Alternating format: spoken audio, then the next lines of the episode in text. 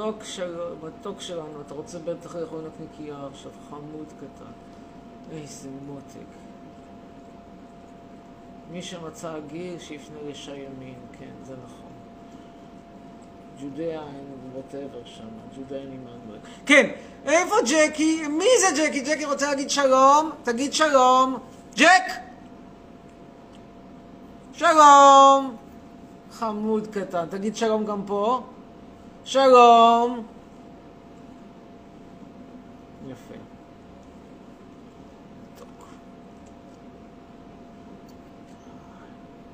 איזה חומץ. איזה מתוקי. שלום לטליה, תגיד שלום לטליה, תגיד, אמרת. עכשיו תגיד שלום לפירן, תגיד. אם אני זוכר אותך, לא. תגיד שלום לחן דיין, הוא יש לו סבא שלמה. אמא שלו מעריצה את נתניהו וחטפה קורונה בגלל שהיא מעריצה את נתניהו. זה העונש של מי שמעריץ את נתניהו. נכון, ג'קי? תראה, גם דוד ביטן חטף קורונה. תראה איזה הפתעה, איזה מתוק אתה, איזה כלב יפה. איזה כלב מתוקי! מתוקון! קינסבורג שולט בוועדות הכנסת, כתוב פה, וההומו הזה שמולי ברווחה. כן, די מיותר השמולי הזה. מתוק שלנו! היום אני ראיתי חבר כנסת אחד, דוס עם, עם, עם זקן, קוראים לו פינדוק או פינצ'וק, מה זה הדבר הזה? אני בכלל יודעת שהוא קיים, ואומרים שהוא עושה פיליבסטר. מי זה ה fucking חבר כנסת הזה פינדוק? מי זה, אלוהים? מי זה הדרק הזה? תגידו לי. דוס כזה, ואחרי זה הגיע ואטורי שגם הוא דוס. מאיפה יש כל כך הרבה דוסים בליכוד? מאיפה כל חברי הכנסת האלה צצו? ולמה הם צצו? ויש איזושהי אחת, וזנה בזנה, איך קוראים לה? וזנה עתן? מאיפה כל החבורה הזאת צצה, אלוהים?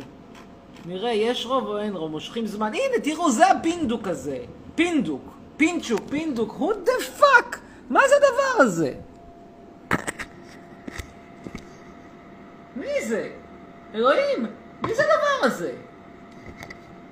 מי זה הדבר הזה? תגידו לי, אלוהים, אני לא יודע מי זה. מישהו פה יודע להגיד לי מי זה ג'קי? אתה יודע להגיד מי זה? אני אוהב את בטהובן. מי זה פינדוק? מי זה פינדוק?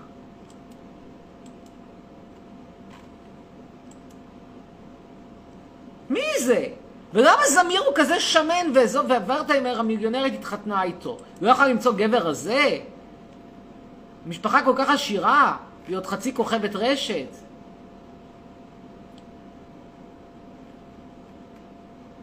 פינדרוס! פינדרוס! מי זה פינדרוס, אלוהים? בחיים שלי לא שמעתי על הפינדרוס הזה. תודה שאירחת, תודה שהזמנת.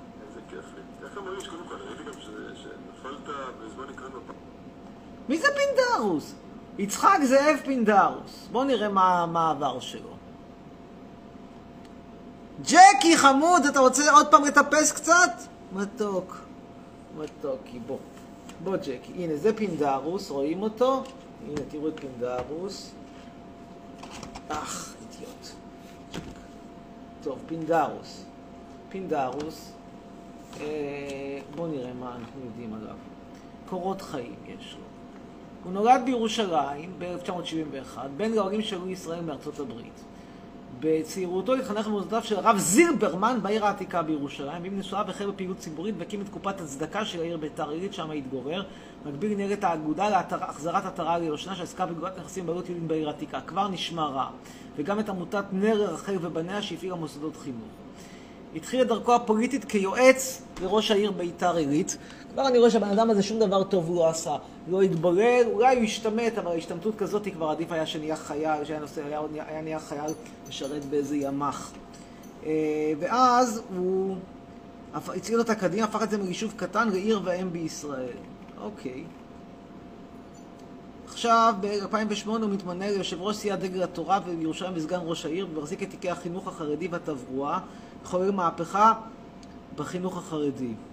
ואז הוא פורש ב-2018 מתפקידה בעיריית ירושלים אחרי עשור של פעילות ענפה וממונה למנכ"ל המכון החרדי במחקרי מדיניות. איזה מחקרי מדיניות חרדים עושים? יודעים לחקור? ומשפיעים רבות. טוב, 2019 נבחר ראשונה לכנסת מטעם יהדות התורה, 2020 שוב, 2020 ואז פעם שלישית שוב. והוא מתמקד בחקיקה חברתית ועיכון עוולות, עוסק במגוון נושאים רלוונטיים, בחלק מטיפול במעונות יום וגני ילדים, כלה בסוגיות של מכשור רפואי עם מגפת הקורונה. ומאז שהוא סיים את כהונתו בביתר עילית הוא חזר לעיר העתיקה בירושלים, שם מתגורר עם רעייתו וששת ילדיו. הוא שולט ברמה גבוהה בשלוש שפות, עברית, אנגלית ויידיש, מתבטא ברהיטות ובחדות, ומזוהה גם כגורם המאחד בין היהדות החרדית והציבור החרדי-לאומי, בשל קרבתו לקהלים שונים ומגוונים ושל עמידתו האיתנה לאורך השנים לימין נציגי ההתיישבות. והוא גם היה דירקטור. קיצור, הבן אדם הזה הוא גם אוהב מתנחלים, הוא גם אוהב חרדים, הוא פשוט זוועת עולם. עכשיו אתם מבינים אני חייב להודות בדבר אחד, אם הוא בארצות הברית, כנראה שהוא היה מצליח לקבל אצלי אישור כניסה לישראל בכל מקרה. אז אני לא יכול להגיד שזה מקרה שמה שקורה כשלא עושים סלקציה. ואתם יודעים מה, צריך לעשות סלקציה גם על בסיס דתי. כל הדוסלח האלה שיישארו באמריקה, תשאר באמריקה. עכשיו אתם שואלים אותי, כל הזמן שואלים אותי, מה אתה חושב על השואה? מה אתה חושב על השואה? עכשיו אני רוצה לענות לכם מה אני חושב על השואה. תקשיבו, היטלר לא היה בחור טוב. תכף אני נדבר על הפיגוע שהיה היום. אני אגיד לכם שאני בוכה שאנשים כאלה הלכו, לא, לא בוכה, מה לעשות? לא בוכה, לא בא לי לבכות. זכותי לא לבכות, אני חייב לבכות. יש מקרים שהדמעות לא באות, לא זולגות הדמעות. שמעתי על הרע שעשתה רותם יד עם ראש המועצה שלך עם שלט הכניסה הפמיניסטית במועצה, מה דעתך? לא שמעתי לא ראיתי, בכלל לא הייתי שם במועצה הזאת שנים.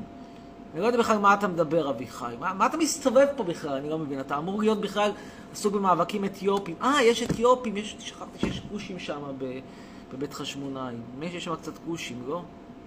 בקיצור, ערב טוב מיכאלה. אה, מה הטעם של מוזיקה? אז כבר אמרתי בטח.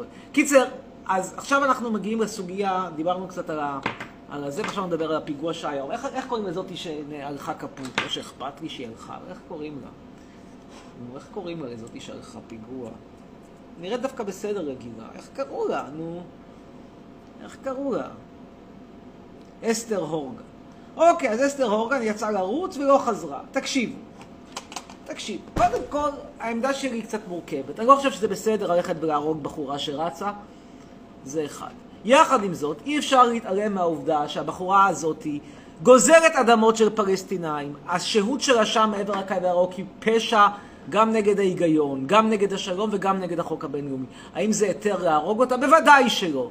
האם צריך לגנות את מי שרצח אותה? בוודאי שכן. האם הוא צריך לשבת בבית סוהר? כן.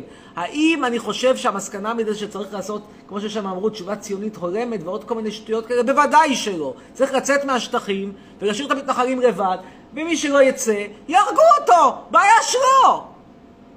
זה כמו קורונה, מי שלא שם מסכה, אני אומר לכם, לטעמי, מי שלא שם מסכה, בכוונה, בצורה שיטתית, לא לרגע, לא לשתי דקות, לא לחמש דקות, אלא באופן שיטתי שם זין ולא שם מסכה, אם הוא חוטף קורונה, לא לטפל שהטיפול יהיה על חשבונו, ואם אין מקום, אז יאללה, הביתה, עוף, לך לבית קברות, תמות.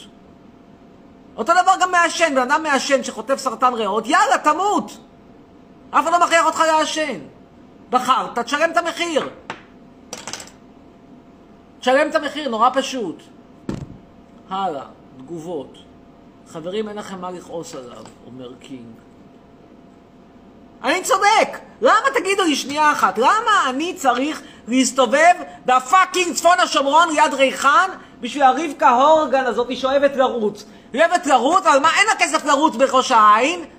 אז היא צריכה לרוץ בשטחים הכבושים. אז זין בעין, תגורי בדירת חדר וחצי בראש העין הישנה עם התימנים, ויסריח לך סחוג מהחלון, אוקיי? וג'חנון, השמן של הג'חנון יעיף לך את ה...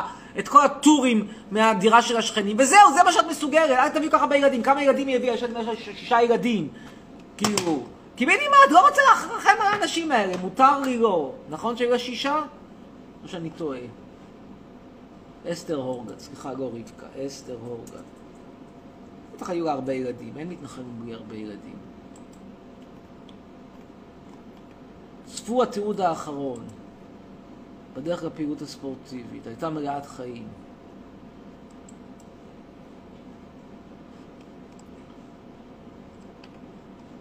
את הסרט על הקריירת דוגמנות של נפסה לפי כמות הצפיות עושה רושם שרובכם לא ראיתם, אני רואה את זה בחומרה.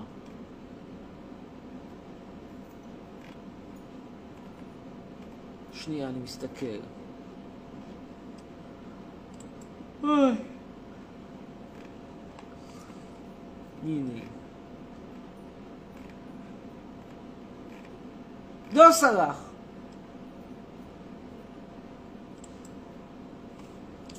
כמה ילדים היו? לא שישה?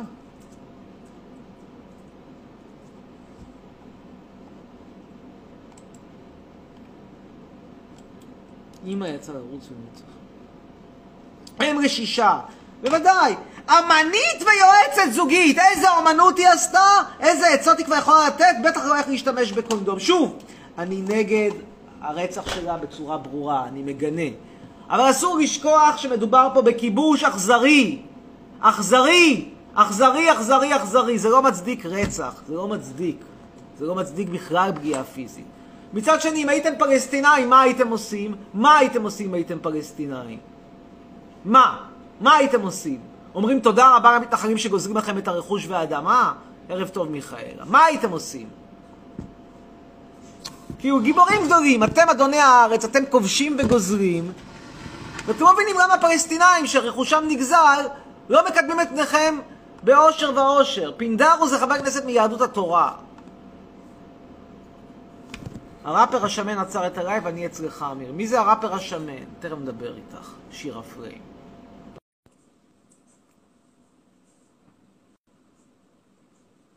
עכשיו אנחנו הולכים לדבר עם שירה פריים. בינתיים נראה מה קורה עם פינדרוס. ההוא שעושה פיליבסטר, זה תרומתו פחות או יותר לאנושות, הפיליבסטר שהוא יודע לעשות. פינדרוס מתעכב את ההצבעה, בליכוד מנסים לגייס רוב. איזה מתח, איזה מתח, איזה מתח. בר רפאלי נהייתה בלוגרית? אה, תסמינים של בלוגרית. היא בכלל עושה כרגע עבודות שירות, לא?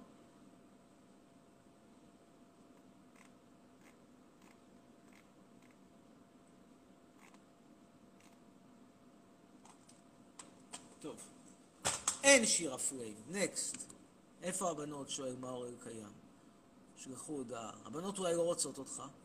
מישהו שואל אם אני הייתי יוצא עם עם קים קרדשיין, תשובה שלילית. טוב.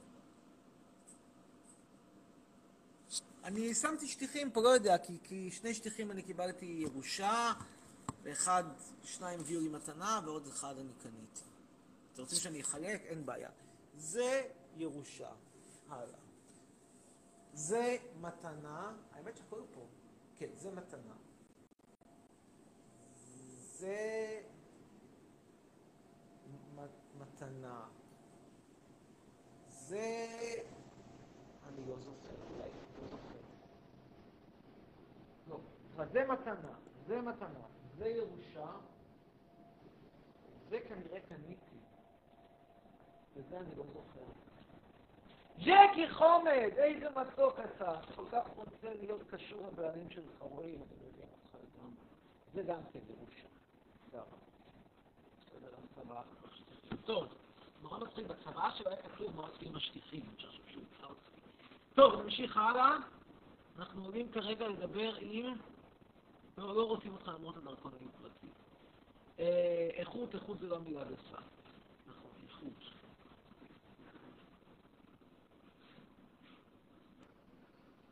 נעלה עכשיו את... האם קונדומים נחוצים מזמן סקס? כן. טוב, מי רוצה לעלות?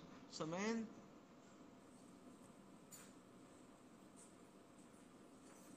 מה מידת הקונדומים שלי? מה זה?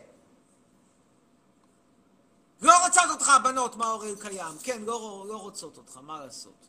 טוב, אנחנו הולכים לדבר עכשיו עם האם ילדות סנטר צריכות להתקיים, לא אכפת לי. next, כבר אין סנטר, הסנטר סגור. אנחנו נעלה עכשיו את זיו יהודה.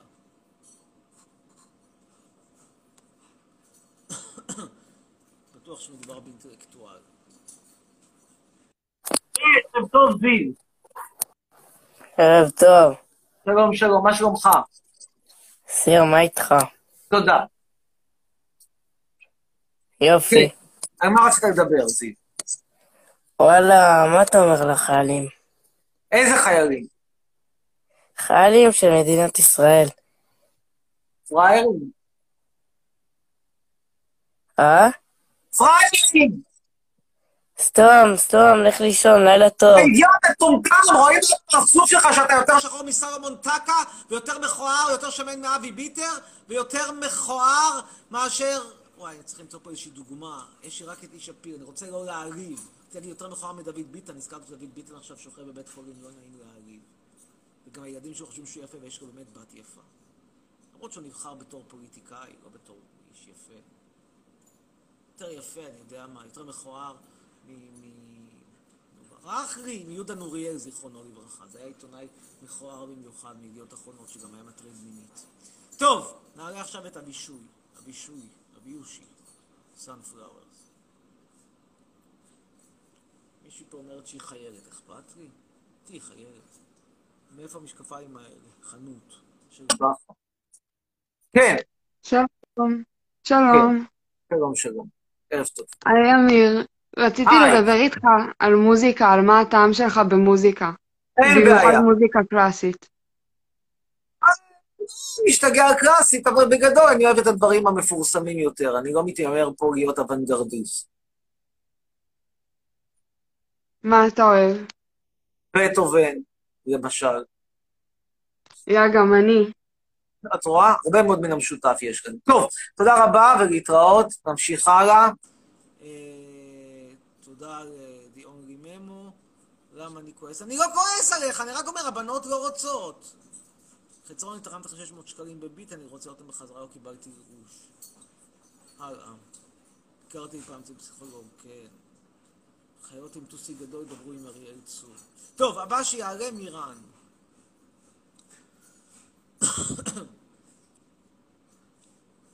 בינתיים אתם יכולים לראות את ג'קי וזכריה משחקים. ג'קי! זכריה, תראו איך אתם יודעים לשחק. תראו, תראו את המשחק שלכם. איזה מתוקים! משחק! צחקו בכובש ונכבש בישראל ופלסטינאים. הנה עכשיו ג'קי משחק את העם הפלסטיני הכבוש, מנסה איכשהו להשיג עצמאות.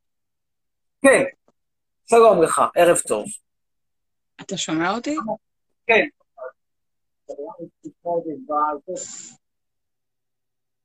אני איתך. כן. על מה רצית לדבר? אתה שומע אותי? זה קול של אישה. אני שומע אותך, כן. אותך, אוקיי, אז אני... כן. כן, אז אני סטודנטית לתקשורת, ורציתי לשאול. אם אתה חושב ש... אם אני מה? אתה חושב ש... אתה חושב ש... שתחום התקשורת והפוליטיקה בארץ זה תחום שאפשר להיכנס אליו, או שצריך אה, כל מיני פרוטקציות? זה שאלה תחום מורכבת. כזה- מה זה נקרא תחום התקשורת? זה דבר מאוד רחב. אני נורא רוצה להיות נגיד תחקירנית, או... שום בעיה, אז דברי. דברי, דברי מאיה דגן השמנה מהטיקטוק, ייתנו לך להיות תחקירנית, לא, לא משכורת אה, פר אייט, פר אייטם תקבלי 100 שקל, נראה אותך חיה מזה. את צריכה להשיג בשביל משכורת מינימום, את צריכה להשיג בערך איזה משהו כמו 60 אייטמים בחודש. אין בארץ 60 אנשים מעניינים. אבל אני לא רוצה את מאיה דגן, היא מעצבנת אותי, היא לא מעצבנת אותך? אבל היא תחקירנית, רצית תחקירנית, זאת תחקירנית. אני לא תחקירן. אני הגעת- אז איך הגעת ללמוד את תחום התקשורת ופוליטיקה? בזמנו, את, את מדברת המון שנים אחורה. בזמנו אני למדתי פסיכולוגיה, ולא רציתי להיות פסיכולוג קליני, אז חיפשתי לגמור את הדוקטורט בתחום אחר, וגם לא התחשק לך להישאר שם בפסיכולוגיה, כי אחרי ש... לא, למדתי הרבה, למדתי כמה שנים טובות פסיכולוגיה, והרגשתי שזה די, שאני די תקוע שם, במיוחד שאני כאמור לא רוצה להיות מטפל. אז חיפשתי משהו אתה שהוא... מרגיש- אתה מרגיש? שהתקשורת היא אנטי-ציונית, שמאלנית? לא, אבל. יש הרי את ההוסטייל מידיה אפקט, אנשים תמיד חושבים שהתקשורת היא נגדם. אם את ימנית, את חושבת שהתקשורת שמאלנית, אם את שמאלנית, את חושבת שהתקשורת היא ימנית. אתה חושב. שהתקשורת היא מנוגדת לדעות שלך? כן. במה זה למשל? בוא נגיד ככה, אם לא היית מנוגדת לדעות שלי, סביר להניח שהיית רואה אותי בתוכנית הבוקר, ולא את מעיין אדם עם כל הרומנים ליגה זין שלה, עם דברים ליגה ח'. כאילו, עם כל הכבוד. סופר! סופר קוראים לזה, נו בסדר, שיהיה סופר. ליטרלית אכן סופר. בן אדם שלקח דפים, הדפיס אותם בזירוקס, סופר. אני דווקא הייתי נותנת לך פינה, אבל אה, הייתי שמה מולך את הצד הנגדי. נגיד uh, מישהי שלא... כמו שאתה אוהב לקרוא לזה, מרוקאית פמיניסטית, נגיד. ניס- ניסינו, עובדה שלא לא, אנשים לא רצו. היה בזמנו הצעת תוכנית שלי עם בן גביר, רשת לא רצתה. היה ניסיון לגבש בן תוכנית גביר זה שלי לא... בן גביר זה לא... הוא גם דתי, הוא גם שמן, הוא גם מתנחל, גם נדמה לי קצת פרנק, הוא דווקא בסדר, נותן קונטרה. לא, ויש אגב- לך גם משהו נגד גברים שמנים, לא רק נשים שמנות? נו, מה את חושבת? אם זה גבר, אם זה גבר אז מותר לו להיות מקופל כמו עוגת סברינה? רק לנשים אסור? כן, לא, אבל כלפי לא- גבר זה יותר נסלח. לא, לא אכפת לי, אני לא חושב על לשכב עם גבר, אבל בגדול, אם אני הייתי צריך לשכב עם גבר והוא היה שמן כמו איתמר בן גביר, לא הייתי מרגיש עם זה בנוח. שוב, לא, אני חושב שהאיש הוא איש מאוד מוכשר, מאוד מעניין, אה, כאילו, כיף לנהל איתו שיחת סלון, אבל זה לא מימדי גוף שאני הייתי, לא הייתי גבר, הייתי זה, אבל יודעת, הכל עניין של אה, טעם, יכול להיות שאת טעמך זה, זה גברים שמנים, לא יודע, יש גם, גם היה דגן היה לך חבר. אה, בכל מקרה, מה, איפה את לומדת? אה, אני מעדיפה לא להגיד, כי זה לא... אני רוצה להחליף את המקום שאני לומדת בו כרגע. לא גאה בו. לוגיה. טוב, אז את לומדת באיזה מכללת שום דבר, איפה ששכר הדרישות לשכר לימוד זה שהצ'ק לא יחזור. אמ, תראי, אין, לא... מה? יש לך המלצות בארץ? האוניברסיטאות בארץ, תשמעי, אני כבר כמה שנים לא מתעסק ב... אני לא בתקשורת, אני לא, ב... לא באקדמיה אבל מה בארץ. שנוגע ל- אבל מה- מה שמעניין אותי זה מה שנוגע לפוליטיקה, תקשורת, אה, יחסים בינלאומיים, כל הדברים האלה. אני חושב שהאוניברסיטה העברית יותר קשורה לזה, יש גם שם אפילו, נדמה לי, מסלול לתקשורת פוליטית לתואר שני, ויש שם גם איזה מרצה או שניים שיש להם חצי משרה בחוג למדע המדינה, אז מהבחינה הזאת הם אולי עדיפים. אה, בגדול, נהוג לחשוב שהאוניברסיטה העברית ואוניברסיטת חיפה הן היותר טובות. אוניברסיטת תל אביב, אני לא כל כך מכיר, כי כמעט כל הסגל באוניברסיטת תל אביב זה אנשים שהגיעו לשם כשאני כבר הייתי בחוץ לארץ, לא כל כך מכיר אותם. בזמני הם לא היו מי יודע מה להיט, אבל אה, היה להם הרבה אבל תראה, אבל. נוצרת ה... אבל יש את התחושה ש... אתה יודע, כל המגישות חדשות וכל התוכניות, זה אותם אנשים, זה תמיד אותם אנשים, לא נותנים במה לא לאנשים הגיע, אחרים. כמעט אף אחד מהם לא הגיע מלימודים אקדמיים. תראי, מי שמגיע ל- ללימודים אקדמיים של תקשורת, זאת אומרת, רובם למדו לימודים באוניברסיטה וכן הלאה, אבל זה לא, יש להם תואר לרובם, לא לכולם, אבל לאו דווקא בתקשורת. אה, לימודי תקשורת, בוא נגיד ככה, ההכנה המקצועית שאת מקבלת שם, הסטאז', זה למשרות מאחורי הקלעים שהן לא משרות מתגמלות במיוחד, הן לא משרות זוהרות במיוחד, הן לא משרות עם אה, ביטחון תעסוקתי. אה, כמו שאמרת, תזכירנות, עוזרת הפקה, אה, אחראית אה, דף ניהול מדיה, עין עין תקציבאית, זה לא משרות, זה לא, זה יכול להיות פקיד בארגון מדיה, אז את יודעת מה, אם, אם, אם כבר, אז עדיף תלמדי משפטים, בשביל להיות, עורך דין של גוף תקשורתי כושל, שהצ'קים שלו חוזרים. תלכי כבר תהיי עורכת דין של חברה, חברת נדל"ן מצליחה, בשביל להיות עורך דין של גוף תקשורתי כושל. אין שם, מסלול לטאלנטים, אני לא ראיתי בשום חוג לתקשורת בארץ, אולי השתנה משהו מאז שעזבתי ואני לא בארץ. אבל כבר. אני רואה את הפרצוף של יונית לוי כבר כמה? 10, 15, 20 שנה? כן, אבל יונית לוי למדה, אם אני לא טועה, ספרות אנגלית. יונית לוי לא למדה זאת תקשורת. יש שם מעט אנשים אבל איך אפשר תקשורת. להחליף אותם, את האנשים האלה? זה כאילו אותם אנשים כל הזמן. גם חיים אתגר, גם כל ה... חיים אתגר למד בכלל משפטים ומשחק. חיים אתגר למד משפטים ומשחק, הוא שמעו, אם אני לא טועה, הוא מאוד מהנדס. נחמד, אבל כאילו... אפשר כבר להחליף אותם. כן, אבל את לא תהיי טאלנט ללמוד ב- במכללת נתניה. שם לא תצאי טאלנט. אז אתה אומר באוניברסיטת תל אביב? מה אמרת? אוניברסיטת תל אביב? רבים הסיכוי שאת תצאי טאלנט הוא לא גבוה, כי המסלולים האלה זה לא מסלולים להכשרת טאלנטים, זה מסלולים שמכשירים אה, קצת חוקרי תקשורת וקצת אה, כל מיני עובדים במשרות מאחורי הקלעים, מה שנקרא אה, מתחת ל... אה, איך קוראים לזה? above the line and below the line. את תהיי below the line. below the, above the line זה האלה שהשמות שלהם מוכרים את התוכנית. נגיד תוך התוכנית האח הגדול, או כן, אני תוכנית... יודעת, נו, את כל אה, האלה שאתה... עם אסי כל אז. אלה שאתה מגלגל את הכתוביות אחורה ואתה רואה את השמות שלהם מאחורי הקלעים. תופיעי שם ברולר איפשהו, אז מה זה יעזור לך להופיע ברולר? אז מה, מה יודע- אתה ממליץ לעשות? חוץ מלמצוא גבר עשיר, מה אתה ממליץ לעשות? למצוא איזושהי דרך להתגלגל לתקשורת, אם את כך חשוב לך תקשורת, לא דרך הלימודים, כי הלימודים לא יעזרו לך, או יעזרו מעט מאוד. סטאז' שיהפוך אותך ליונית לוי. תסתכל על המרצים שלך, מישהו מהם זה יונית לוי? מי מרצה לך שהוא יונית לוי? אז איך הם יעשו אותך יונית לוי כשהם בעצמם לא יונית לוי? לא קרובים להיות יונית לוי. הם דוקטורים, אתה יודע. בסדר, כל הכבוד, הם יכולים לעשות אותך דוקטורית, אבל הם לא יכולים לעשות אותך יונית לוי, את לא רוצה להיות דוקטורית, את רוצה להיות יונית לוי. אם את רוצה להיות סוג דוקטורית, של סיפור יונית לוי, להתחיל בקטן. עכשיו, אבל עוד... עוד... התחילו בקטן, ולא גמרו בגדול, אז למה אנשים שלא התחילו בקטן ולא יגמרו בגדול, ילמדו, יצליחו להפוך אותך למה שהם לא היו בעצמם? זה אז כמו ממי ללמוד? זה כמו שלא יודע איך לבעוט בכדור, והולך למאמן כדורגל. יש בזה משהו, אבל ממי ללמוד? היסטוריה של כדורגל. איך, אה, שיחקו בשיטת 4-2-4, 4-4-2, 4-3-3, WN, איך היה הסגנון של מרדונה, איך היה הסגנון של מסי, זה בצורה ללמד אותך. אבל הוא לא יודע לבעוט. נקודה, פשוט הבן אדם לא יודע לבעוט. אותו דבר כאן, איזה מרצים יש לך? אפשר לשאול אותך עוד שאלות? כן? אוקיי, אז קודם כל, אתה, אתה יודע שאתה דווקא די נחמד, אתה כאילו לא כזה עוקצני כשמדברים איתך. אני ציפיתי לא, לבן אדם... אני חושב שאת לומדת, אני חושב שאת לומדת פול גז בניוטרל, את עושה תואר במדעי הכלום. אני יודעת שאני עושה תואר במדעי הכלום, בגלל זה אני לא גאה במה שאני לומדת כרגע, אני חושבת להחליף. אז אתה ממליץ על משהו? חוץ כן. ממשפטים? סיעוד. סיעוד, אבל כולם לומדים עכשיו סיעוד. אה, כל מי שאני מכירה עושה את הסבה לסיעוד. וסיעוד אצלנו לומדת משהו שיחצי לעזור, צריך לעבוד בפועל, לומדת משהו שיהפוך אותך להיות מועמדת להחליף את מאיה דגן, במקרה הטוב. אם מאיה דגן תחליט אני לא את ויקטור. לא, מה יש לך נגדה? סתם שאלה. אני פשוט לא חושב שהיא, לא, לא, אני לא חושב שמדובר ש... היא בן אדם באמת מאוד אותנטי והכל טוב ויפה, לא חושב שמדובר באיזה אינטלקטואלית גדולה, ראינו את הישגיה. אבל היא די, דומה לך בדעות, כאילו, כאילו היא די שמאלנית תל אביבית.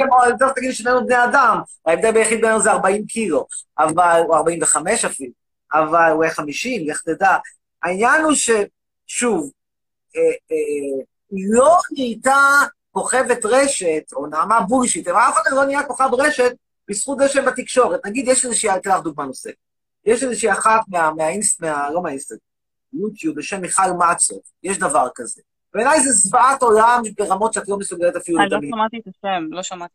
זה זוועת עולם שאת לא מסוגלת לדמיין. כל מיני סרטוני צחוקים כאלה לילדים, משהו אני מזעזע. לא שמעתי אבל את השם שאמרת. תאמיני לי שהיא כוכבת גדולה, זה, זה משהו כמו מיכל הקטנה בקורונה. אבל היא כוכבת, אני מודה, היא כוכבת, אי אפשר להתווכח על זה שהיא כוכבת. עכשיו, מיכל מצ'וב הזאת, היא לומדת תקשורת במכללה, ב- לא במכללה, באוניברסיטת הכיבוש. אבל היא לא הייתה כוכבת בזכות אוניברסיטת הכיבוש. היא לא עושה תקשורת על הדרך. ליאל אלי לומדת נדמה לי במכללה למינהל. אז מה, ליאל אלי אה, נהייתה כוכבת בזכות המכללה למינהל? היא נהייתה כוכבת בזכות זה שיש לה אקנה. לא יודע, כי פעם... אבל פעם למינהל זה לא- והיום צריך שיהיה לה אקנה. המכללה. למינהל זה מי שבדרך כלל יש לו אימא ואבא שיכולים להכניס אותו לשם, לא, זה לאו דווקא האנשים שבאמת רוצים ללמוד. בכלל למינהל צריך אימא ואבא, צריך פנקס צ'קים, למה צריך אימא ואבא? נו, ולמי יש את הפנקס צ'קים? לא יודע, תלוי מה, מה, אולי ההורים שלך מתו והירושה עברה אליי. חס וחלילה.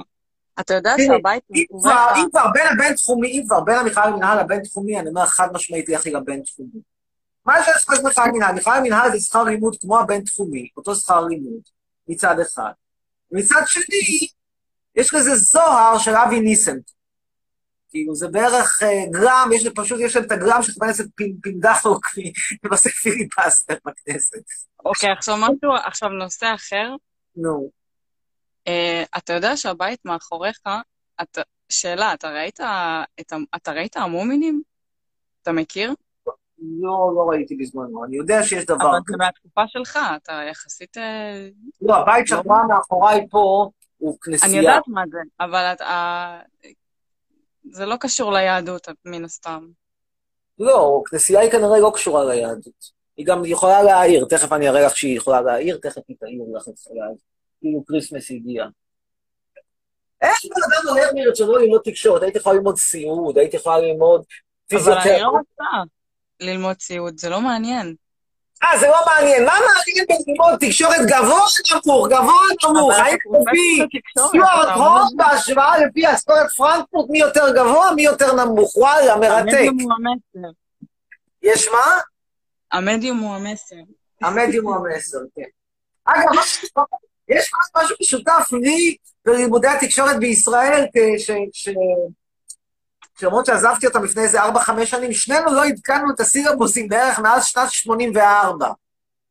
כאילו שנינו תוקעים להם שם את אותן שטויות, שכאילו לא שטויות, אבל דברים שבקלוין כתב בתחילת זה לא השישים. עדכני, הדברים שהם מלמדים זה כבר לא עדכני, כל התיאוריות וכל הקונספירציות האלו שאני לומדת. ספירת השתיקה, ואת תיאוריית הטיפוס, ואת אה, אה, קביעת סדר היום, ואת... אה, מה זה נכון. שם? אה, נו, אה, איך קוראים? ברגינה? נו, אה, שימושים לא וסיפוקים, uses and grats. ואת לא כל יודע, המחקרים גרץ. המופלאים שעשה אליהו כץ בשנת 58. אה, אליהו כץ, כן, למדתי אותו. ויש אוקיי, גם את האיש שהייתה כץ, עם ה... זו דוגמה- מקסימה לבן אדם, הוא אגב כן עבד בטלוויזיה. הנה אחד שהיחיד כמה כמעט שכן עשה קריירה מעשית. בטעות ובמקרה, וזה נגמר קטסטרופלי. אתה מכיר אותו? אתה מכיר את. אליהו כץ? מאיפה? באוניברסיטה העברית. אה, הוא הוא בחיים עדיין? הוא עדיין בחיים, הוא האחרון מכל, הוא ה-. הוא העיתון האחרון מכל חוקרי, מהדור הראשון של חוקרי התקשורת בעולם, לא רק בארץ, שעדיין בחיים. הוא היה כסן חוקר דגול. הוא מאוד מבוגר, אבל אני זוכרת שלמדנו עליו, והתמונה ששמו, הוא היה מאוד מאוד מבוגר, ששמו את התמונה שלו. האיש ב-95. עכשיו, שיהיה אה, בריא. וגם אשתו בחיים, ואשתו אגב הייתה מאוד אהבה אותי. הוא פח... הכרתי אותו, אבל, אבל הכרתי יותר טוב את אה, אשתו, הוא כי אני שמאלני? כאילו, הוא אנטי-ציוני כזה? הוא הוא לא בעד... אה, ציוני, אני חושב שהוא מס- לא, לא, לא חושב התבטאויות פוליטיות, אבל נראה לי שהוא שמאל מתון כזה. אבל מה הוא שיותר? מוזר זה שאשתו, שהיא אגב גם קראת פרס ישראל, אשתו ואני מצאנו את עצמנו עושים ביחד קורס ומכינים עבודה במוזיקולוגיה לפני איזה רגע, עשרים... אשתו צעירה ממנו בכמה שנים? לא, אשתו צריכה להיות בערך בת 90. אל תשאלי אותי מה היא חיפשה שם בקורס, היא הייתה אה, פרופסור... היא לא כמוך, כאילו, הוא לא, לא כמוך. מבוגרת מאוד, יכולה להיות סבתא שלי. היא הייתה פרופסור למוזיקה שיצאה לפנסיה, ובשביל הכיף הייתה לוקחת קורס. אז מצאתי את עצמי עושה איתה יחד את אותו קורס, ועשתה שם ארגנה מקהלה, ואני הצגתי מחקר שמתעסק, מנתח את המוזיקה הישראלית בסגנון המודלים של בעלה, היא מאוד נהנתה. בקיצור, אז אליהו כץ, מה הקריירה של אליהו כץ? ככה. אליהו כץ היה חוקר התקשורת הראשון בישראל. כשהוא הגיע לארץ, למעשה פתחו בשבילו את המכון לקומוניקציה, הוא בא לפה, היה פרופסור אורח בחוג לסוציולוגיה, ואז כשדיברו איתו שהוא יישאר, הוא אמר, בסדר, בתנאי שיפתחו לי פה חוג לתקשורת, קראו לזה המכון לקומוניקציה, כל זה נפתח ברש- באמצע שנות ה-60, 65 וב-66. לא יודע, ככה אז פתחו חוגים, רצו את האליהו כץ הזה שיישאר בארץ, ופתחו לו. והחוג הזה היה מאוד רדום וחסר חשיבות המון המון שנים. עד בערך שנת, אה, ראשית שנות ה-90, כמעט למדו שם נורא מעט אנשים, תוכנית לתואר שני בלבד, הוציאו אולי שלושה, ארבעה דוקטורטים ב-25 שנה, משהו באמת חסר חשיבות, מינורי, לא, אפילו כשאני הגעתי, אבל אני הגעתי באמצע שנות ה-90, זה עדיין היה חוג קטן, לא מעניין, אף אחד לא התעסק איתו. בקיצור, מכיוון שזה היה חוג כזה קטן, מכיוון שלאנשים היה המון המון זמן פנוי, כשהקימו טלוויזיה בארץ, ולא היו אנשים שינהלו את הטלוויזיה בארץ, אמרו, בואו ניקח מישהו שהוא, יש לו, אה, שהוא לא עיתונאי, הוא לא מוטה, הוא לא התלכלך ב... ב- ב- הוא לא קשור פוליטית לשום מקום, זאת אומרת, הוא ניטרלי? הוא נשבע לך שלא. מה שקרה, איך, איך הוא נהיה מנהל הטלוויזיה? מי שהיה אז השר האחראי על רשות השידור, דהיינו כאן של היום, ערוץ 11, זה קראו ישראל גלילי, הוא אגב הסבא של עינב גלילי. בקיצור, הוא מתקשר לאוניברסיטה העברית, הוא אומר, "תמצאו- תמליצו לי על מישהו שהוא מומחה לתקשורת, שמבין בטלוויזיה, שיודע, שראה טלוויזיה, כי האנשים אז בארץ לא ראו טלוויזיה, ראית טלוויזיה, בקיצור, תביאו לי מישהו שיודע, יכול לנהל טלוויזיה באוניברסיטה.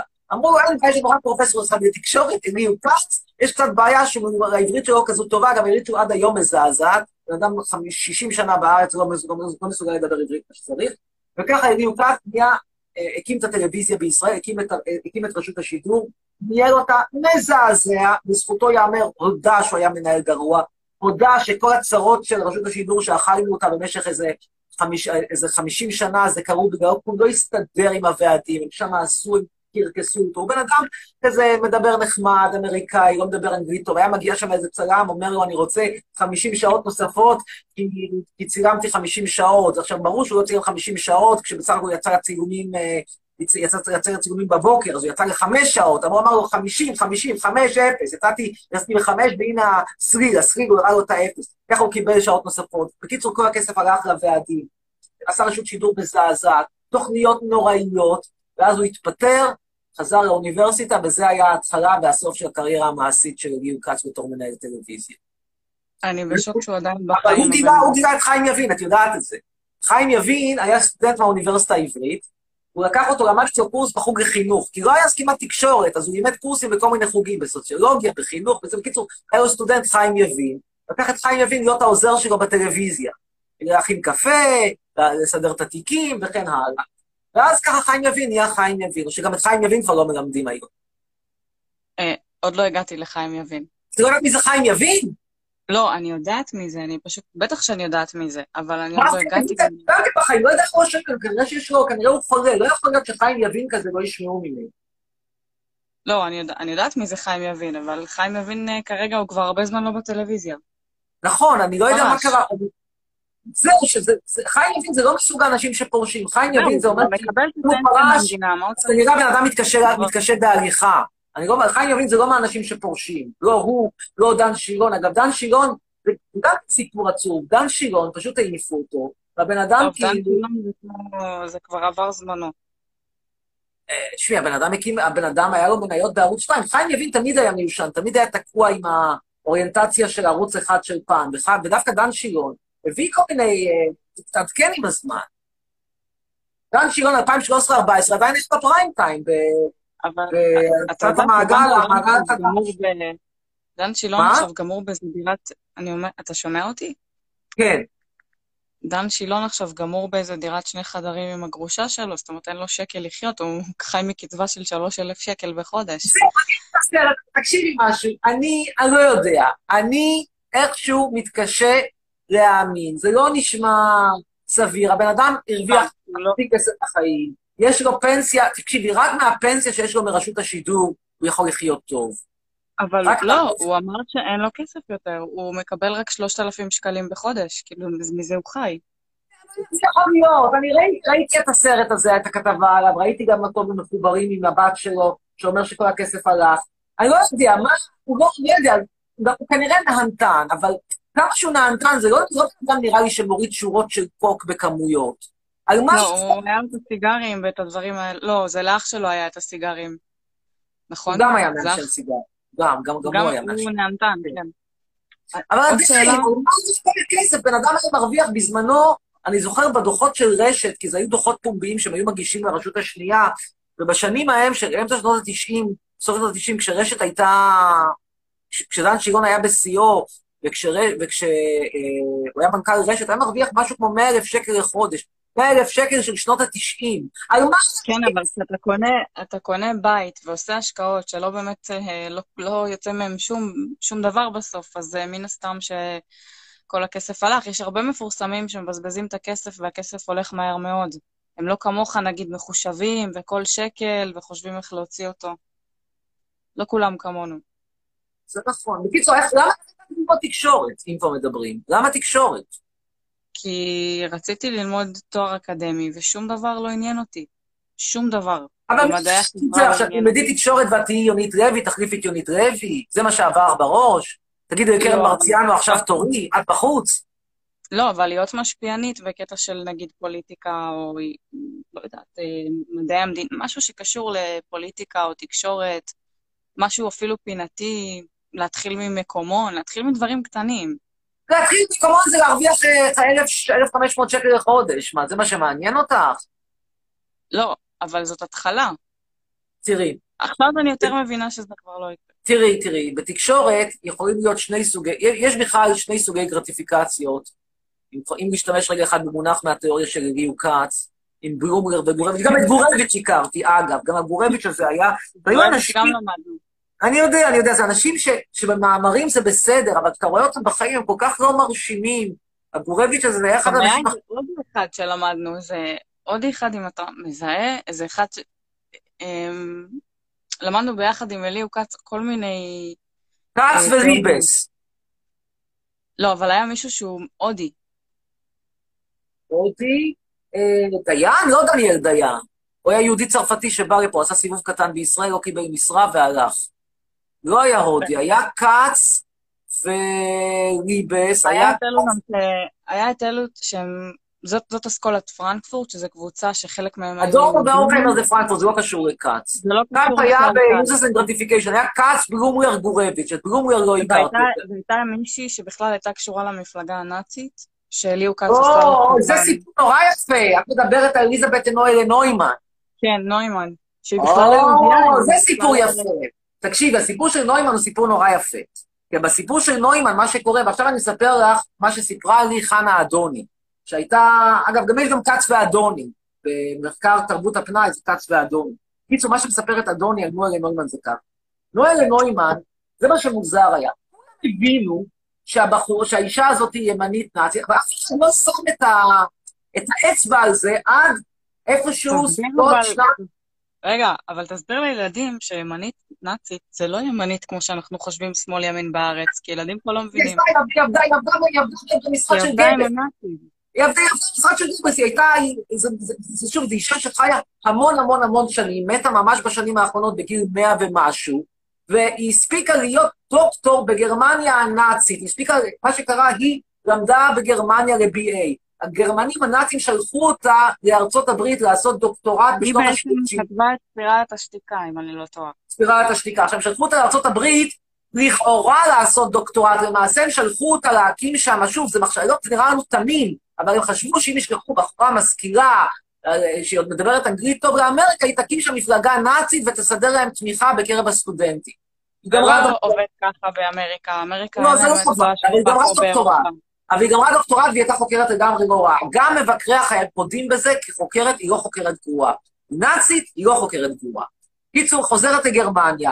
את שנות המלחמה היא מעבירה בתור, בתור אה, בהתחלה עיתונאית ב, ב, ב, במשרד של גבלס. אגב, זה באמת דברים שהלכו לאיבוד אחרי המלחמה. יש שם כל מיני כתבות שהיא כתבה בהיותה עיתונאית עם דוקטור. אחרי שהיא מקבלת דוקטורט, היא חוזרת לגרמניה, עובדת אצל גבלס בתור עיתונאית בעיתונים שלו, ובין היתר כותבת שם כתבה מקסימה על איך מגרשים את יהודי וינה, כתבה על החיים הנהדרים בגטו טרייזנשטאט, משהו, כתבות, משהו לא, ייאמן, כאילו, אתה רואה את הכתבות, את הכתבות אתה, אתה, אתה, תוהה, אתה תוהה לעצמך מה הבחורה בדיוק, מה האישה הזאת ראתה שם.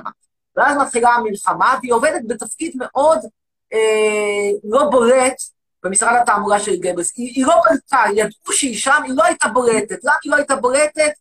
לא יודע, אולי הם לא מספיק אהבו אותה, אולי כי הייתה יחסית צעירה, צעירה, אולי כי איכשהו בחוץ השישי, ב, ב, באותו איבר סטטיסטי כזה שהיא דיברה עליו אחרי זה בתיאוריה שלה, היא הבינה שהנאצים לא הולכים לנצח את המלחמה הזאת, והיא אמרה, עדיף שאני לא אהיה בולטת, אני אהיה בולטת, אני אגמור, במשפטי נירנברג. וכך היא מעבירה לה את אוקיי, כל שנות שאלה? כן, רגע, דקה. וחוזרת, ואז כן. יש לה- אחרי המלחמה היא מקימה משרד, תקשיבי רגע, איך הקשר הישראלי שלה. אחרי המלחמה היא מקימה משרד לחקר דעת קהל, עובדת המון שנים בתור חוקרת דעת קהל, ובגיל די מתקדם עוברת לאוניברסיטה. היא הגיעה לאקדמיה באיזה גיל 60 אולי, 50 ומשהו, לא בגיל צעיר בכלל, ואכן הייתה חוקרת חשובה. ואז שהיא עושה, ואז שהיא מתחילה חוקרת חשובה, באיזשהו אופן מפתיע ביותר, בתור חוקרת דעת קהל, מתיידדת עם חוקרים ישראלים, עם כץ, עם אדוני, מזמינה אותם לעשות שם שבתון, מזמינה אותם לבלות אצלה בארוחות ערב, מספרת לי, סיפרה לי חנה אדוני שהיא ישנה אצלה בבית, והם לא, לא, כולם ידעו שהיה... נהיה במלחמה וזה, אף אחד לא תפס, גם בגלל שהיא אישה, אף אחד לא תפס שהם ישנים אצל נאצית. זהו. וכל העסק הזה התגלה בסביבות 2010, כשמסמכים התחילו להיחשף מהתקופה ההיא, כשעשו דיגיטיזציה של כל הכתבות הישנות, ופתאום רואים אליזבeth נוילה נוימן, אה, כתבת, כתבת תעמולה של היט. כן, עכשיו שאלתך. אתה, אתה טוען שאתה טבעוני, נכון? כן, אגב, איך זה נגמר? שנייה אחת, זה נגמר בזה שהייתה כל כך מבוגרת. היא קצת הגיבה לטענות, היא אמרה, מה אתם רוצים? אני עבדתי בתפקיד מקצועי, אני לא הייתי, לא התעסקתי בהשמדת יהודים, לא התעסקתי בגירוש, בסך הכל דיווחתי, היה לי, הייתי צריכה לעשות עבודה, בלה בלה בלה, ואחרי זה היא הייתה כל כך זקנה, ו- ו- וכנראה סבלה גם איזושהי קצת הייתה זקנה, היא הייתה נראית כבר אז זקנה. מהתמונה שלה מפעם, עם שחור לבן כזה שמראים לנו באוניברסיטה, גם אז היא הייתה זקנה. בשנים האחרונות פשוט לא ראו אותה, היא הייתה, נשארה בבית, ו... אה, אני מקווה שהיא נרקבה למוות. כן, בשיבה מאוד טובה, היא מתה בגיל מאה ומשהו. כן, מה שאלתך? השאלה, אתה טבעוני, נכון? בגבולות הז'אנר. מה זאת אומרת בגבולות הז'אנר?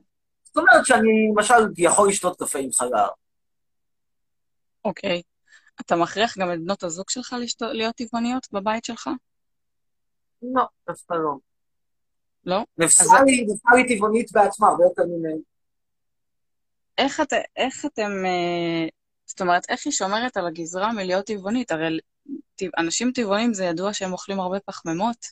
קודם כל, כשהיא לא איתי, היא עושה כושר, לדעתי, איזה שעתיים ביום בערך, זה דבר אחד. ודבר שני, זה כנראה גם גן. ודבר שלישי? היא לא אוכלת הרבה. אתה חושב שאתה... אה, מש... לה שאתה משפיע? אכילה. אין לה הפרעות אכילה? אתה חושב לא, שאתה. משפיע עליה? הכרתי אותה, הכרתי אותה, הייתה 47 קילו, אחרי זה ירדה ל-8, אחרי זה ירדה ל-45, אחרי זה עלתה ל-50, היום היא שוב 47 או ש... אתה חושב אבל שאתה מש... שהדעות שלך משפיעות עליה? על המשקל שלה ועל איך שהיא אוכלת? ממש לא, היא נהייתה טבעונית בלי קשר אליי, היא נהייתה טבעונית בכלל כשאני הייתי בישראל. פגשת את ההורים שלה? לא, אבא שלה מת, ואימא שלה, אין לנו על מה לדבר. היא בקושי פגשה, היא ראתה את אימא שלה פעם אחרונה לפני שנה. פגשתי את אחותה, ועם אחותה אפילו היה קשה לדבר, כי היא לא מדברת שום שפה חוץ מטורקית. זה לא מפריע לך, אבל שאין לה כאילו עמוד תווך כזה יציב מאחוריה, משפחה או משהו? אם היה לה, אם היה קשרים במדיה הטורקית, והיום אני הייתי דמות חשובה בתקשורת הטורקית, ברור שהיה עדיף. לא עדיף לך אבל למצוא מישהי שכאילו ברמת האינטלקט, כאילו אני בטוחה שהיא בחורה משכילה, וכתבת שהיא בחורה משכילה, אבל כאילו, לא היית מעדיף שהיא תהיה יותר אה, מבחינת האינטלקט, נגיד כמו הבת זוג הקודמת שלך, שתיארת אותה? הבת זוג הקודמת שלי הייתה למדה במכללת רמת גן, זה לא להיט. אה, רגע, לא, בעצם- לא, לא זאת, זאתי שעשית עליה את הסרט. איתה, את הסרט. זאת שעשיתי לה את הסרט, למדה במכללת רמת גן, בחוג למשפטים. כל הכבוד, סיימה לימודי משפטים ברמת גן, לא צריך לדבר במכללת רמת גן. פה ושם מס- מספרים שבשנת 2002 באה מישהי להתקבל במכללת רמת גן עם אקדח טעון, ואמרה שאם אתם מקבלים או אם אתם לא מקבלים אותי, אני, אני יורה, ואז היא ירתה באוויר כדי להזהיר, ואז משטרה ולא קיבלו אותה ללימודים. זו הפעם האחרונה שלא התקבל מישהו למכללת רמת גן. וגם עליה, וגם לה אמרת שהיא חייבת להיות מידה אפס בשביל להיות איתך? כן, כי לה יש תחת, לה יש בעיית, לה יש באמת הפרעות אכילה מסוימת, וטעם. אתה לא, אתה חושב שאתה בוחר נשים שמראש יש להן הפרעות אכילה? לא, הם נשים רזות, איך הן מגיעות לשם, זה בעיה, זו החלטה שלהן. לי לא אכפת איך את תגיעי ליעד, אני רוצה את היעד, הדרך לא מעניינת אותי. דרך, כאילו, תכתבי על זה ספר, על הדרך. מה אכפת לי מהדרך? כאילו, אני רוצה מישהי שתקדם אותי בחיים. אני רוצה מישהי שתמצוץ. מישהי תקדם שתכין לי אותך בחיים? אכפת לי, איך? איך זו החלטה שלה? איך, איך אישה, איך בחורה במידה אפס תלמד אותך, תקדם אותך במשהו? זהו, שאם היא תהיה במידה אפס, והיא תהיה שערורייתית. היא תקדם נגיד, אותך? נגיד, נגיד, תראי, נגיד למשל שאפשר הייתה מקבלת את ההצעה שלי לעשות סרטונים מצחיקים על האימא שלה עם הסמרטוט על הראש, סרטונים שלועגים לה ולאמונות שלה ולמה שהיא. והיא מכינה פרויקט... היא מסכימה לסרטונים האלה? מה? היא נתנה את ההסכמה שלה לא, לסרטונים לא, האלה? היא לא עשתה, היא אמרה, מה אתה רוצה? אתה רוצה שאני אסע עכשיו עד טרבזול, בקצה השני של טורקיה, מרחק של איזה אלפיים קילומטר, המרחק לטרבזול הזה זה יותר רחוק מאשר ישראל, בשביל לעשות סרטונים מצחיקים על אימא שלי? נראה לך? הגיוני? לדעתי אתם לא... לדעתי, את- אתם לא מתאימים. אני רוצה, אבל אני רוצה, מה שאני אגיד לך מה אני רוצה. אני רוצה מישהי מאיסלנד עם קריירה בתקשורת, עם חצוצרות קשורות, מידה אפס. כמה כאלה יש? שתדבר גרמנית. איסלנדית פחות חשובה. שתדבר אני רוצה לחזק גרמנית. את הגרמנית שלי. אני רוצה לחזק את הגרמנית שלי. אתה יודע, אתה יכול להזמין. צריך שיהיה, זה אפילו לא שאלה של כמה זה עולה, צריך שיהיה במלאי. אם אין במלאי, זה אפילו לא משנה כמה זה יעלה, זה לא קיים. יש מקרים שאת הולכת לה- להזמין משהו, ואומר, אין את זה במלאי, לא מייצרים יותר. אין. יש את זה במלאי. אני מכירה, גברים שהזמינו את זה. את מה ש... תראי, יודעת הסחורה הזאת קיימת בשוק בכלל, מייצרים אותה? יש, יש את זה. כמה, תראי, באיסלנד יש 300 אלף אה, אנשים, מתוכם 150 אלף נשים, כלומר, השוק שלי, התקרה שלו זה 150 אלף, יותר מזה אין. עכשיו, מתוך ה-150 אלף, בואי נגיד שלפחות מחצית מהן תפוסות, נשארנו עם חצי. אבל. הנה, עם הטיק- אבל הנה, עם הטיקטוק אתה יכול להגיע לכל העולם. אולי מישהי אני יכול באינסטנט תסתכל עליך. אנשים כאלה שעונים למפרט שלי, אני יכול לעשות סרטון טיקטוק, אני פרופסור חצרוני, מחפש איסלנדית, דקה למטרות, למטרות, למטרות אבות וזה. אני אתה יכול אפילו לא יודע לאיזה מטרות. מטרות פשן, אבל תקשיבי משהו, תנסי, תבדקי פעם בפייסבוק, תפתחי אינסטגרם, אפליקציה, אין פשוט הרבה איסלנדיות, זה פשוט, זו אוכלוסייה נורא מוגדרת, בסדר, אין הרבה איסלנדיות, אבל יש דברים, אה, אתה יודע, קרובים, חיקויים. חיקויים זה סיביר, כאילו איך אתה, אם סיביר, לא. למה סיביר? אתה יכול ללכת לקריית מלאכי וזהו. אתה יכול להזמין, מסיביר, תאמין לי, אם יש מלא נשים שרוצות את כל האזרחויות והדברים שאתה, ועוד ישמעו שאתה פרופסור אז בכלל.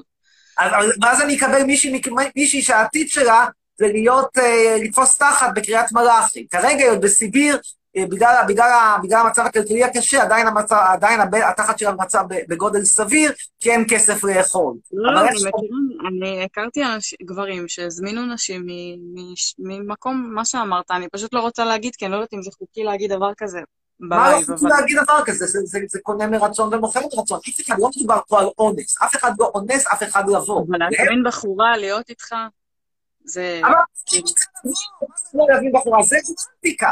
בתמורה לדרכון. מה תנועה לדרכון? הבחורה באמת מגיעה, זה לא שהבחורה היא פייק. הכל פה אמיתי לגמרי, פשוט השיקול, הבחורה במקום שיימשך ל- לחזה השעיר של האינסטלטור, היא נמשכת לדרכון שלו. אבל היא עדיין נמשכת למשהו, אין ויכוח שהיא נמשכת, גם אין ויכוח על זה שהוא נמשך. שום דבר פה לא נעשה, זה לא פיקציה, זה לא אני משלמת לא עשרת אלפים לא שקל מה- נותן לדרכון. אני מה? לא יודעת אם זה חוקי, אני אומרת, אני לא יודעת אם זה חוקי לדבר על הדברים האלה כאילו בלייב, אבל אני מכירה אנשים.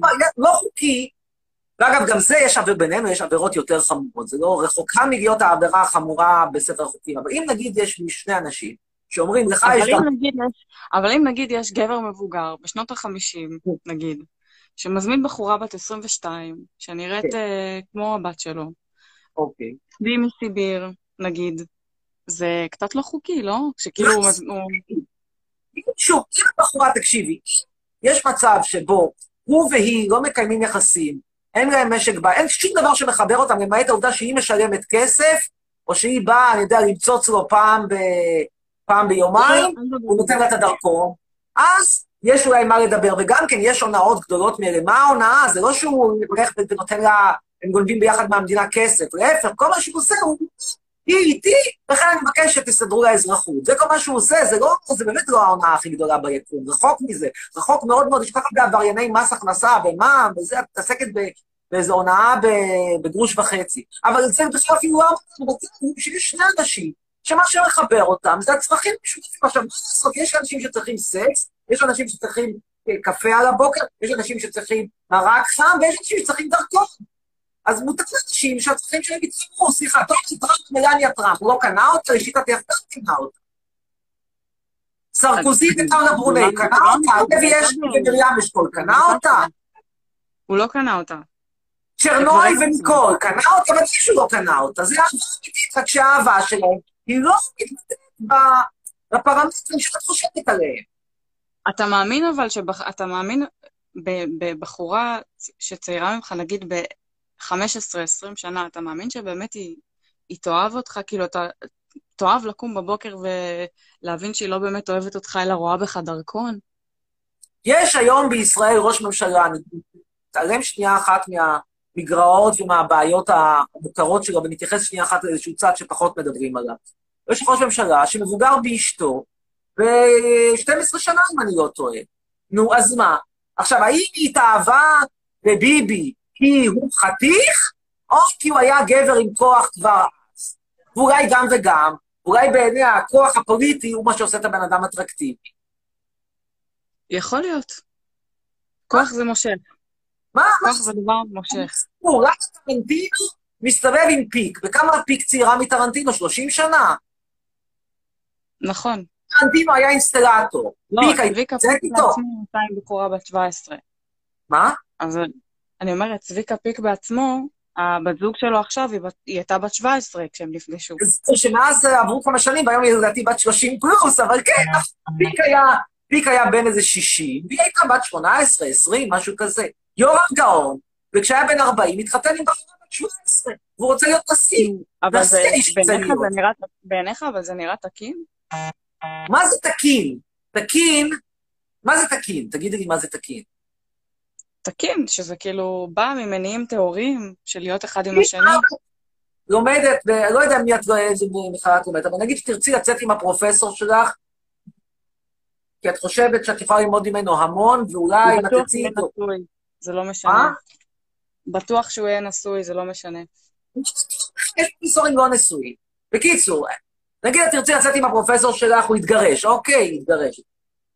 ואת תרצי לצאת איתו כי את חושבת שהוא, תלמדי ממנו המון, אולי בעזרתו תכתבו ביחד מאמרים, ותתקדמו בתקשורת, אני יודע.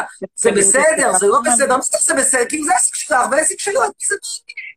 למה, למה אני פה צריך לבקר אנשים על החיים אבל ה... אישה, אבל בחורה מעל גיל 18, שתעשה מה שהיא רוצה, אבל לא כשהיא בת 16 או בת 17 או בת אבל 15. המקרים של ה-16 וה-17, קודם כל 16 זה, אפשר להתווכח אם זה נכון או לא נכון, אבל לפי החוק הישראלי, בחורה בת 16 יכולה לקיים יחסי מין בהסכמה גם עם גבר בן 88. ככה אומר החוק היבש. לא מוצא חן אתה מבין ש- אתה מבין שהתגובות רוצות להעיף אותי כי אני לא יורדת עליך, אני כאילו לא אומרת לך, למה אתה שונא את, את, איך קוראים לה, את ה...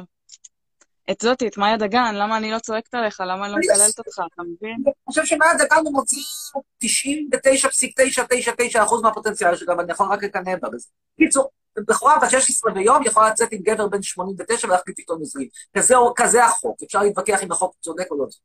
אבל בכלל, רוב המקרים של הבני 16-17, מקרים נדירים, המקרים הרבה יותר סבירים, הרבה יותר שכיחים, זה גבר בן 50-60 ואישה בת 22, 3, 4, 1, אולי 6, זה המקרים היותר שכיחים.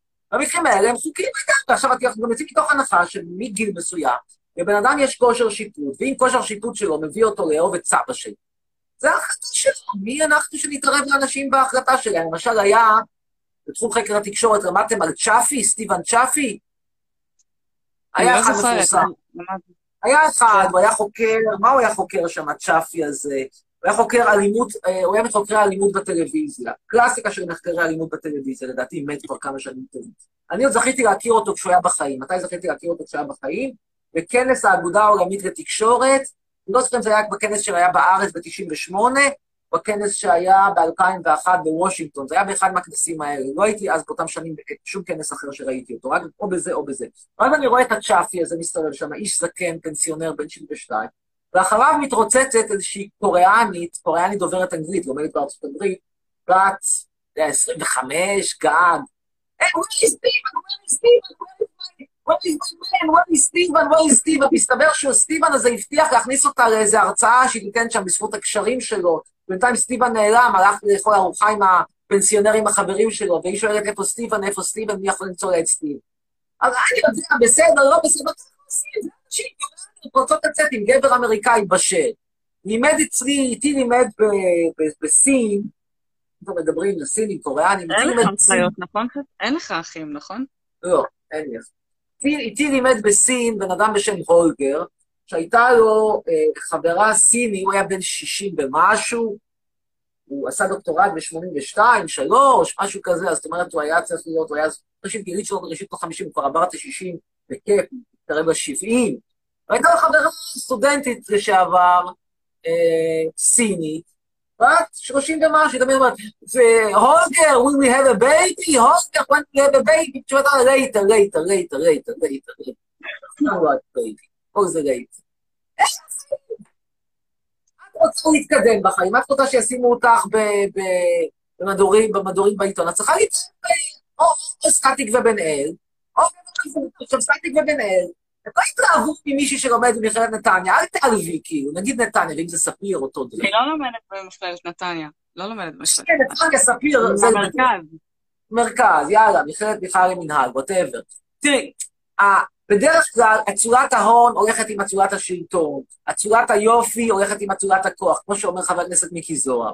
עכשיו, אם אתה בן אדם צעיר, ואתה רוצה לצאת עם מישהו מאוד מאוד מצליח, הסיכוי שלך שהוא יצא איתך כשהוא בגילך, הוא נמוך. דיברנו מקודם על ורטהיימר ואסף זמיר. אז אסף זמיר הוא לא מלך היופי. סליחה שאני אני מקווה שאני לא מעליב אותך, אספי, אל תיעלב, אתה לא הבטן והזה, לא יודע. עניין של טוב, נכון, אני לא אישה, בטוח שיש נשים שיחשבו אחרת ממני, מכבד את זה. בעיניי זו לא הדוגמה הכי מוצלחת, נגיד, לדוגמה נא. מאיה ורטהיימר היא מאוד מאוד מאוד מצליחה, אבל כדוגמנית וכבחורה עשירה, ואתה פוליטיקאי מאוד מצליח, תתחברי. עכשיו, חיבורים חיבורים טבעיים, אף אחד לא משלם פה כסף. שיהיה ברור, אני לא מאשים אף אחד, אף אחד בתשלום, בשוחד, וזה כלום. זה הגיוני שדברים יתחברו. זה הגיוני שבחורה מרוסיה, מסיביר, תרצה גבר שיוכל לפרנס אותה. והגבר אז למה זה לא ברור? אז למה אתה קורא לבנות בישראל סחורה סוג ב', נגיד, וכאילו בחורות מסיביר זה סחורה כאילו טובה יותר? כאילו, מה... כי הסחורה, כי הסיביר שלנו תמורה יותר טובה לכסף. כאילו, אין למה? אבל יש גם בנות בישראל. בחורה, בואי נשאל את זה ככה, איפה לדעתך הסיכוי שלי יותר טוב? ואני באמת לא ניסיתי לא את זה ולא את זה. בגדול, לא יודע, יכול להיות שאיפשהו בעבר יצאתי פעם אחת כזאת, אחת כזאת, לא זכור לי כרגע. אבל איפה הסיכוי שלי לקבל כל יום על הבוקר קפה ומציצה יותר גבוה?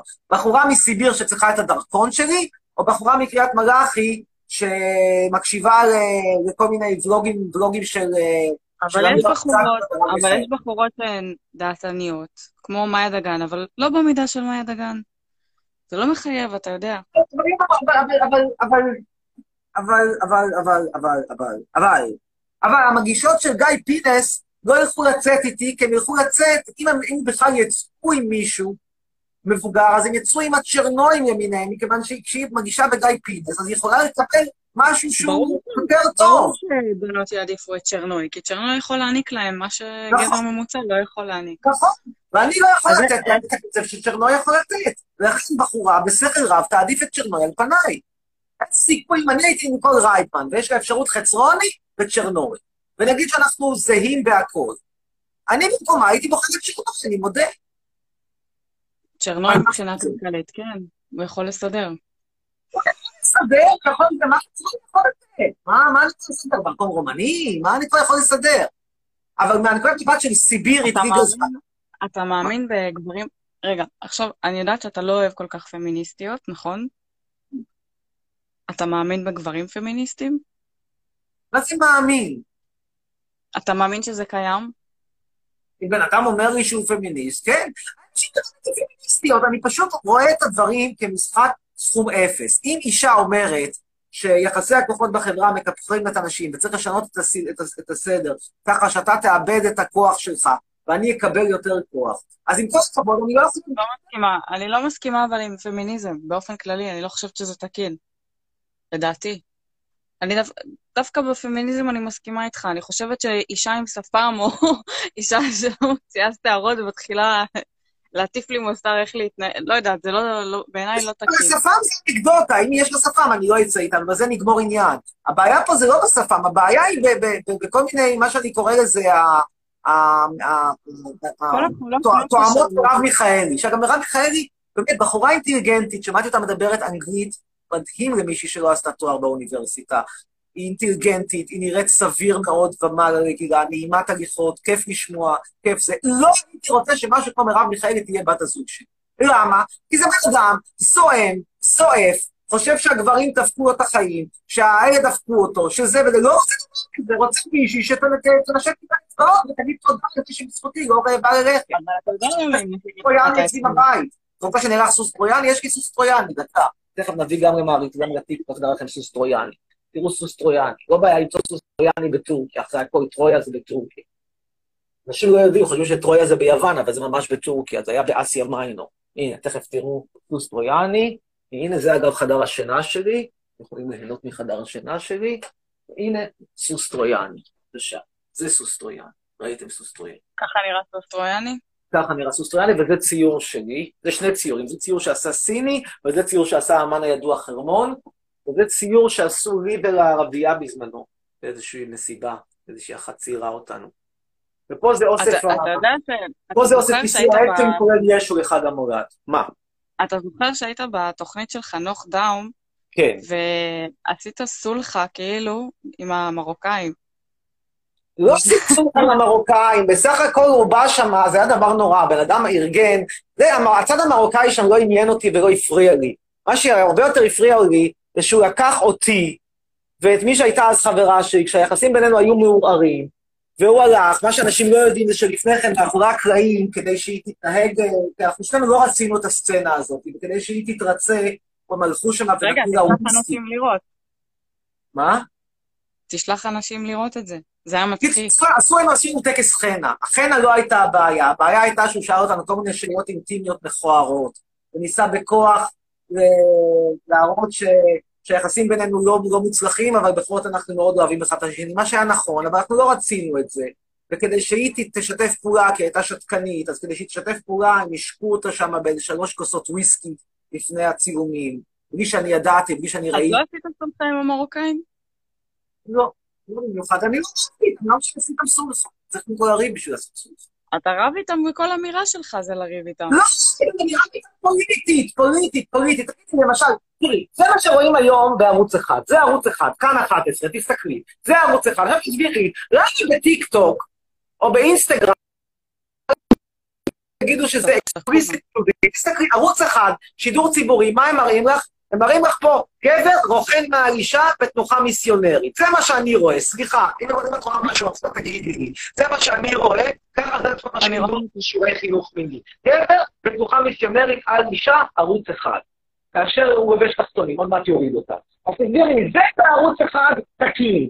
אבל אם אתה ביוטיוב מראה את הגב חשוף, וואי וואי וואי, אם אתה מראה באינסטגרם את החזה חשוף, וואי וואי וואי, כאילו פרופורציות, תיכנסו לזה. אנשים יצטרכו פה ערוץ אחד, זה מיני בשידור ישיר. וזה ערוץ אחד, לא דיברתי על הערוצים המסחריים. רגע, אתה הפסקת להיות, אה, אתה מקוטע. אני בסדר. אתה בסדר, אבל אתה מקוטע. ובטיקטוק אומרים אתה בן אדם מגעיל, מה עשיתי? סליחה, אני ערוץ אחד, עכשיו מי שלא יודע, הוא עלה והם עכשיו מזדיינים. זה מה שקורה בערוץ 11, אתם משלמים את ה... את ה... אבל ילדים רואים אותך, אתה יכול גם אה, להצניע. את הערוץ 11. זה לא ערוץ אגו, זה לא פלייבוי, זה לא ערוץ חסום, לא זה ערוץ טלוויזיה ציבורית. עכשיו אני שואל אותך, מה שאני שונא זה צביעות. אם הדבר הזה תקין, אז אני יכול לדבר פה על זיונים ועל מציצות ועל הכל. אם זה בסדר, גם אני בסדר. אם אני לא בסדר, בסדר, אבל אתה יודע, אבל אתה פרופסור, אתה מלמד, לא יודעת, אתה מלמד סטודנטים, זה כאילו לא היה לי תקין בעיניים לשמוע שאתה, את הפרופסור שמלמד אותי לשמוע את הדברים האלה. סליחה, וזה שכתב פה את הסדרה, את הסדרה הזאת, אם הוא מחר יבוא לתת לך קורס סדנת אומן, או קורס מעשי, איך מקבלים כסף מהמדינה על סדרות טלוויזיה, אז מה ההבדל ביני ובינו? שהוא קיבל מהמדינה כסף פעמיים, גם, גם קיבל כסף על לעשות את הסדרה, וגם גם קיבל כסף אחרי זה ללמד אותך איך להוציא כסף. כסף ב- איזה כסף עושים פה בתעשיית הסרטים והסדרות בישראל? לא עושים פה בכלל כסף. לא, לא שמעתי בכלל שיוצא להם מזה משהו. כל הקורונה הם גם לא עבדו, אז בכלל אין להם. יש פה, יש פה, אה, אה, אה, יש לך פה ערוץ, ערוץ מסחרי, ש... סליחה, 12, 13. רייס, אני מתחילים, חוזר למשפט מאפס.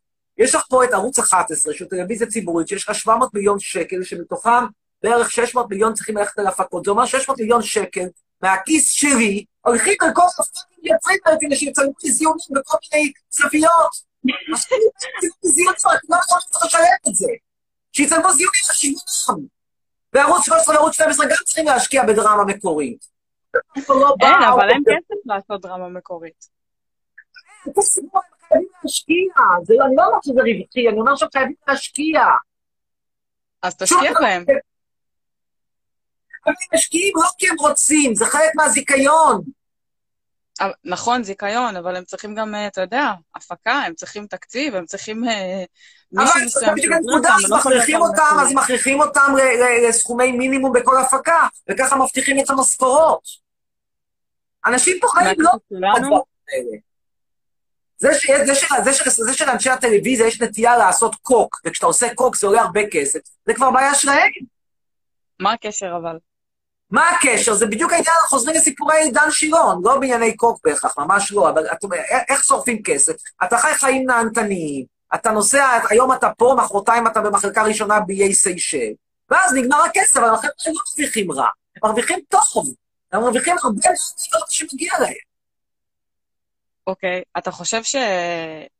זהו, שאלה אחרונה, ואז תוריד אותי, כי הם לא רוצים לשמוע אותי. כנראה אני מורידה לך, כנראה פה כולם ילדים והם לא מבינים על מה אנחנו מדברים. לא, לא. לא משנה. במיוחד שאת בכחול. כן, אני בכחול כי, אתה יודע, כ- כיעל אישן לא יכולה להצטלם לא מאופרת. אז אה, זה מה שלימדו אותך בסדנת אולפן. לא, לא, לא לימדו אותי את זה, אני פשוט אה, לא... אני חושבת שאישה לא צריכה להצטלם כשהיא לא מטופחת, אה, אתה יודע, כאילו, מאופרת וזה. זה, זה, זה הגישה של נפסל לחיים. ואני אמרתי לה תמיד, תקשיבי, כל עוד כל עוד מספיק שערורייתית, כל עוד אנחנו מביאים מספיק באז, נריב ביחד בשידור ישיר, נביא את האימא שלך עם הסמרטוט, אני אצחק עליה, מה זה משנה, איפור, בלי איפור, לא לא, משנה. אם היינו רבים עכשיו, אז כל הילדים היו צצים והיו לך עכשיו איזה מאות צפיות. אבל למה שאני אקלל אותך? לא מבינה למה הם רוצים. אז מה השאלה האחרונה? כבר שכחתי מה השאלה האחרונה. אה, אמרת שאתה עושה אה, שידוכים, משהו? אתה עושה... עשיתי פעם, עשיתי פעם אחת לייב שידוכים, והיו כמובן הרבה יותר צפיות, היו שם איזה 200 איש. בטח, ילדים בני 14. נכון? אין יש, לך... אני, אני, אני אעלה עוד מעט, אספו אספו לי שידור, יש איזשהו מאוד משעשע, אחד שרוצה בחורה בת 15 למטרות רק רציניות, לא רוצה, צריך, לא, לא, לא, לא, לא סטוט, רק רציני, רציני, רציני. אז איך אפשר, איך אפשר לדעתך למצוא מישהו ישראלי, נו. שהוא לא אינסטלטור, כמו שאתה אוהב להגיד, אינסטלטור? בשביל שהוא לא יהיה אינסטלטור, את צריכה להיות אגר משה, מה זה אגם ראשה? אני לא מכירה אותה. חתונמי, רופאה. היא רופאה? הוא, היא רופאה, הוא... למה? אה, למה רופאה? אבל מלאני טראמפ לא רופאה. לא, מלאני טראמפ זוכה ב- זכתה בתחרות אה, מיס תבל. אוקיי, אז מיס תבל אני כבר לא אהיה. אז מה כן? אז תהיי רופאה, רופאה? תהיי עשירה. זה או מיס תבל, או עשירה, או רופאה, או איזה משהו אחר שהוא- סלב. אין, צריך... אז בוא, אז בוא נעשה ככה, כשיהיה לך לייב, עוד פעם, על שידוכים וזה, ויש לך איזה שידוך שהוא ברמה גבוהה, אתה יודע, אני כאילו, למה אני מתכוונת? מה השם שלך אפילו את לא אמרת? שלי, ספיר. ספיר. טוב, ננסה למצוא לך משהו. בהצלחה, ספיר. ברמה גבוהה, תודה. רק ברמה גבוהה. לא מעיירות פיתוח. להתראות, ביי. טוב, שיחה ארוכה ומעניינת. אה, טוב, קצת דברים אחרים לגמרי. בקרוב אנחנו יוצאים משחק קלפים מהמם, משחק קלפים חמוד, גזעני, קלפים על אתיופים, קלפים על, על, על, על אריתראים, קלפים על פיליפינים, קלפים גם על, על, על, על כושים עם כיפה, בלי כיפה, ממש משחק שווה לכל נפש, בקרוב הוא יוצא לשוק. האם אני עושה את החיסון? כן, אני עושה את החיסון בשבת, אני בקבוצת סיכון, לא פרוטקציה, לא הנחת סלב, אני פשוט בקבוצת סיכון, אני עושה את החיסון, אני גם מצטלם, ואני ממליץ לכולם לעשות את החיסון. אה, בוא תעשה מופע לתרון חיים, תשאיר לשירים שלך, מופע בחינם קורא אצלנו לטיקטוק בתור צחוק עליך, אומר דני ניו. מי זה דני ניו? לא ברור. תציע, נראה אותך. בנים נושמים לפרטי, כל הבנים הפסיקו לנשום. איזה כיף אני נרדם. חייב ש... טראפ שלך, ונראה בחופית. אני ידעתי, רק היום למדתי מי זאת חופית. חופית זה איזושהי. טרנסקסואל כזה. טוב, אה... בת 40 בלילה שלנו, לדעתי יותר 24 מאשר 40, אבל שיהיה. אה, אנחנו נעלה עכשיו את מי... את, את, את, את, איזה משקפיים, תודה רבה. את, את, דניאל. בבית. רציתי פעם מישהי ששם המשפחה שלה היה בבית. וואי, יצאתי עם קווקזית. שככה יהיה לי טוב, אני יצאתי פעם עם קווקזית. אתם יכולים להקליט אותי. חצרוני נזכר שבגיל 18 או 19 הוא יצא פעם אחת עם קווקזית. שלום, שלום, אהלן. החצרוני, היי. אחד בלילה, ההורים שלי ישנים, למה אתה... למה עצבני? למה. אה, חצרוני, התגעגעתי, מה? לייב קודם גם אה. העלית אותי. משהו חדש, אתה רוצה עזרה, שיעורי בית, שידוכים, משהו? שיעורי בית מהפרופסור. כן, אני יכול לעזור לך בחקירת המשוואה הריבועית. אה, יותר. טוב, תחשוב על זה. להשתמע בינתיים. אה, נעלה עכשיו את שירה פריי.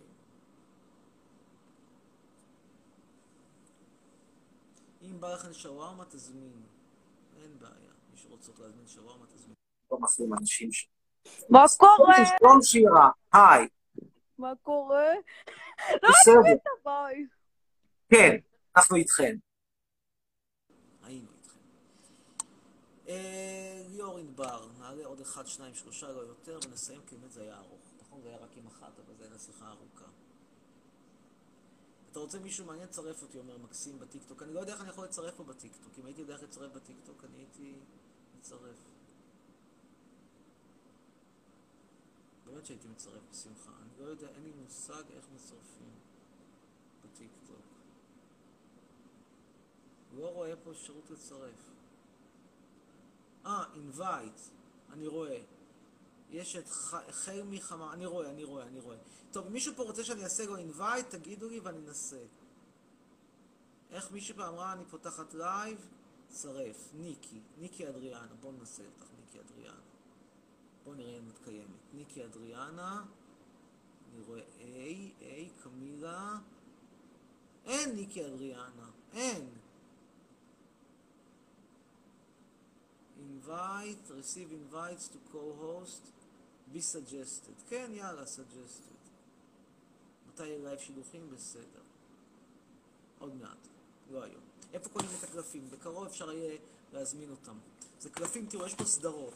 יש סדרה אחת, תראו, יש סדרה שאני קורא מטפסי הגדרות, שם יש גנב אופניים, פליט מועסק, ארוך הגפיים וטיגריני יחף.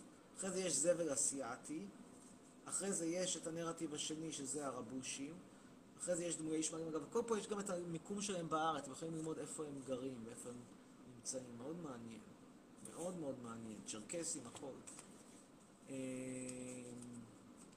שוב, אני אשמח לה- לה- להעלות פה בטיקטוק אנשים, אני פשוט לא יודע איך עושים את זה. בוא נעשה. מי יש פה שאני יכול להציע אותו?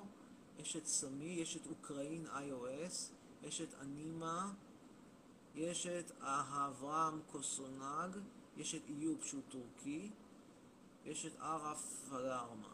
אף אחד מהם לא נראים לי רלוונטי. No friends are currently broadcasting.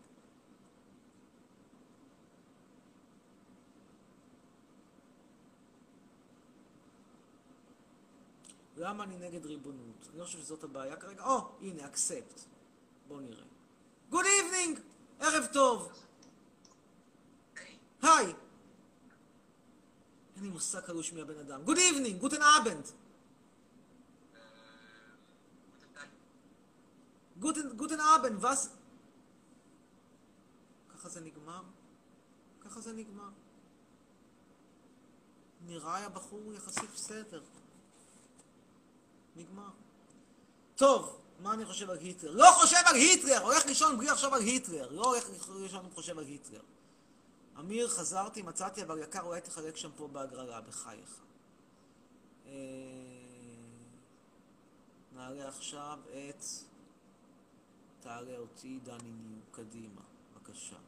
רוצה לדבר איתי על, על תאילנדיות. ניסיתי לצרף מהטיקטוק, מה יש? יש שם בטיקטוק איזה 200 איש, פה יש לי 40. שלום, זה אני מהתגובות.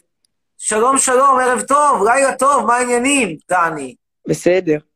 כן, רציתי, הבנתי שיש לך איזושהי הצעה יוקרתית בשבילי, הצעה שקשה לסרב לה. כן, אה, אה, אתה אוהב, אה, איך, איסלנדיות, אתה אומר. כן, אוהב. רוצה איסלנדיות. אז יש לי מנוי לבראזרס, אם אתה רוצה. למה? לבראזרס, אתר בראזרס. ומה נמצא שם באתר הזה? יש שם איסלנדיות אה, גרושות, אה, שיודעות טוב לעשות את העבודה. יודעות לעשות מה?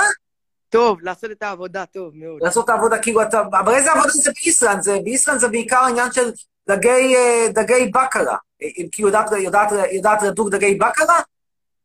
לא, איסלנדיות מהצפון, לא מהדרום. צפון כאילו אתה מדבר על כאילו כמו נצרת עילית וכאלה, או יותר צפונה? כן, יותר. איפה שככה. נצרת עילית. נצרת עילית וצפונה, אולי אפילו כזה קריית שמונה. כן, בדיוק. הבנתי. טוב, בסדר, בוא תשלח לי פה מנוי, אולי נשתמש בו, תודה אבל, לך. אה. תודה רבה.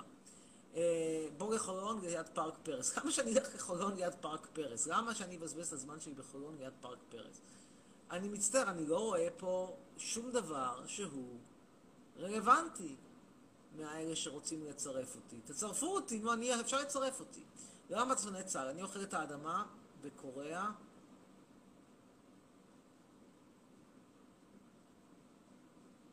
ולמה, אמיר, למה חסמת אותי משתמש אחר? לא יודע. ננסה לענות לך. אה, שיחה לפני שאני נרדם, יאללה, חן. לא, חן דיין כבר היינו איתך, כבר היינו איתך אתמול. אה, למה אני שונא את צה"ל? אני לא שונא את צה"ל, אני חושב שצה"ל מבצע פשעי מלחמה בהוראת ממשלת ישראל, זה בעיה. וזה גם מעשים מטומטמים, אין על חולון. צרף ישלמו אותה. אה, אמן תקבל משהו, צרף צרף. איך אני אצרף אותך? יש פה את אה, נדב אלרם, אבל אתה לא נותן לי אפשרות פה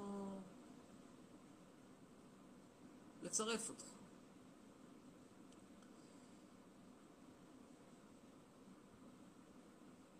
או, עכשיו יש כבר יותר קצת. אז יש לנו פה את מהעיר רימי אונליין, יש את וטוליג, טרה, או, יש פה עוד אחד. כרם. כרם זה טורקי.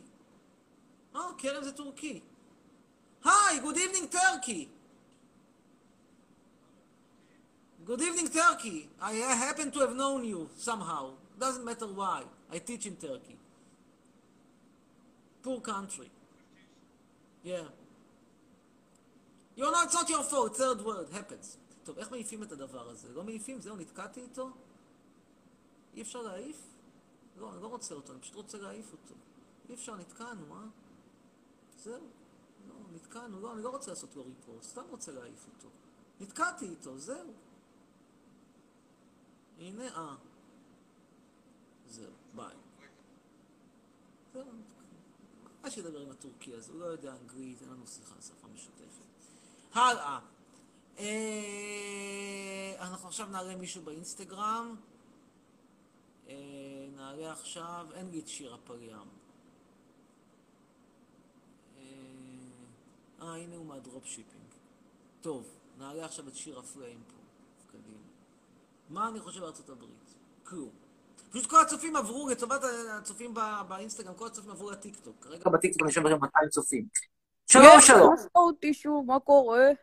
אהלן, שלום, שלום. ערב טוב. אה, אין לי מה להגיד את האמת. בהצלחה לך. לילה טוב. או, יש לנו פה עוד אחד. מדה פוטוס. MD, MH, אבל יש לו אפס צופים אונליין, מה אני אעשה איתו? מה, אני צריך לתרום לו צופים? Out of the blue? Good evening! Guten Abend! אה, woher kommen Sie? אה, הרבוש. הרבוש. לא, הרבוש, אם זה לא מעניין, נוותר עליו. מספיק הרבוש. הרבוש לא מעניין.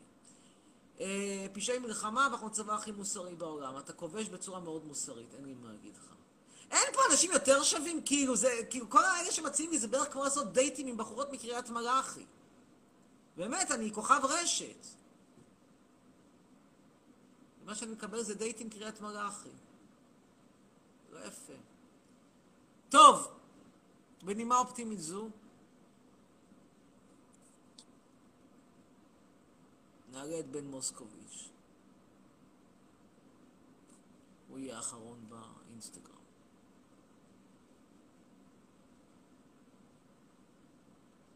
ממתינים לך בן. מה קורה. ערב טוב, שלום, שלום. כן, על מה העניינים? מה אנחנו רוצים לדבר? אה, על צה"ל. בבקשה. אז ככה, אמ, ישראל לפני שנת 1948 היא הייתה אצל הפלסטינים והבריטים, נכון? לא ממש. אה, ישראל הייתה תחת מנדט בריטי, פלסטינים פה לא כך חלק מהסיפור, אבל אוקיי, הלאה. נכון, ואחרי שישראל אה, אה, היא כבשה את השטחים, אז אה, יש המון אה, עוינות של המדינות אה, של סוריה, של ירדן ואלה. עכשיו, אני לא בא פה בקטע של אה, לבוא, אה, איך אני אגיד את זה? ולקטול וזה כמו כל האלה שאומרים, למה אתה אומר שהצבא הוא לא חשוב וזה, אבל אתה חושב שבמידה ולא היה פה את צה"ל, אז אה, כאילו, אני חוז שזו הייתה בעיה מאוד גדולה. אני לא חושב שה... עם כל הכבוד, אני לא חושב שהבעיה שלנו כרגע, מספר אחת, זה מלחמה עם סוריה. פשוט אני לא חושב שזאת הבעיה שלנו, אני חושב שיש לנו הרבה מאוד בעיות. ירדן, עזה, זה. אתה יוצא מתוך איזה נקודת הנחה של כל העולם נגדנו. אני מסכים איתך שלא... אין סיבה מיוחדת... לא, לא, זו לא המדינה הכי אהובה בעולם. לא המדינה הכי אהובה בעולם, אני מסכים איתך. אבל א', אנחנו הרווחנו את זה די ביושר. שהיא מוצדקת, הרווחנו את זה ביושר, מסכים איתך. זה ביושר, זה נכון. ושתיים, אה, אני לא חושב שזו הבעיה הכי חמורה או הכי מדאיגה שלנו. ושלוש, ואולי הכי חשוב, מה הלאה? מה, איך אתה מציע לצאת מזה? כאילו, להמשיך את המצב הקיים, להמשיך, ובסופו של דבר, מתישהו זה יוביל לסיפוח של השטחים, וסיפוח של השטחים זה אומר סיפוח של עוד שניים, שניים וחצי מיליון פלסטינאים. וזה הרס טוטאלי של כל המערכת. זה ברור לך. אנחנו לא מסוגלים לקלוט עוד שניים וחצי מיליון ערבים. אין מצב. לא, לא, לא, לא, לא, כן. אז מה אתה חושב שהפתרון? אפשרות אחת, בגדול יש פה שתי אופציות. אופציה אחת, שלוש אופציות. אופציה אחת זה איכשהו להיפרד, גבולות כאלה, גבולות אחרים, עוד חצי קילומטר פה, שני קילומטר לשם, נפרדים. אבל אי אפשר להיפרד, אני אגיד לך גם למה. בגלל שכרגע אה, השטחים אה, עזה וכל השטחים אה, הפלסטינים, החשמל שלנו מגיע מישראל. וישראל היא מספקת להם ממש קצת חשמל, והתשתיות שלהם הן נוראיות. ו... כן, אנחנו לא עשינו להם כמו שצריך. היינו צריכים, תראה, ב-94, בהסכמי אוסלו, הייתה הזדמנות פז, 93, הזדמנות פז להתגרש בצורה יחסית מכובדת, להגיד ביי ביי, היו נישואים לא הכי מוצלחים, הנה מתנת פרידה, להתראות וזהו. והעסק התחרבש בגלל יגאל עמיר, בגלל כל מה שקרה אחרי זה, ובגלל הבחירה בנתניהו. ונתקענו, ונתקעת עם איזה מין, אה, כמו המגדרון חצרוני, בניין כזה חצי גמור, לא לגמרי גמור. ועכשיו יש לה מה עושים איתו. עכשיו, אפשרות אחת זה להרוס הכול, זה ברדק, זה כמו לעשות עוד מלחמה. אפשרות שנייה זה למכור את זה ושמישהו אחר יטפל בזה. אפשרות שלישית זה להמשיך את המצב הקיים, והוא נראה נורא. ואנחנו בחרנו להמשיך את המצב הקיים, וזה נורא, אני אומר לך, אני, אני את המגדרון לא ממש, לא ממש חצי ככה.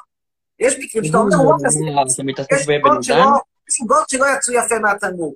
יש הסכמי גירושין שלא נגמרו עד הסוף, יש פרויקטים שלא מצליחים, אתה צריך להכיר בזה שיש משהו שלא עובד, ולהגיד, אוקיי, בוא נצמצם את ההפסדים, ונצא מזה, אחרת לא תצא, אחרת אין לזה סוף. פשוט אין לזה סוף, ומתישהו זה, זה יטביע אותנו. כמו שאנחנו טבענו בלבנון, תראה, סיפור לבנון, זה סיפור די דומה. כן, כל הזמן אמרו לבנון, לבנון, לבנון, אם נצא מלבנון, יהיו מחבלים, יהיו... ואתה יודע מה, זה נכון, מאז שיצאנו מלבנון, היה קצת חיזבאללה, היה קצת מלחמה פה, היה, היו קצת דברים.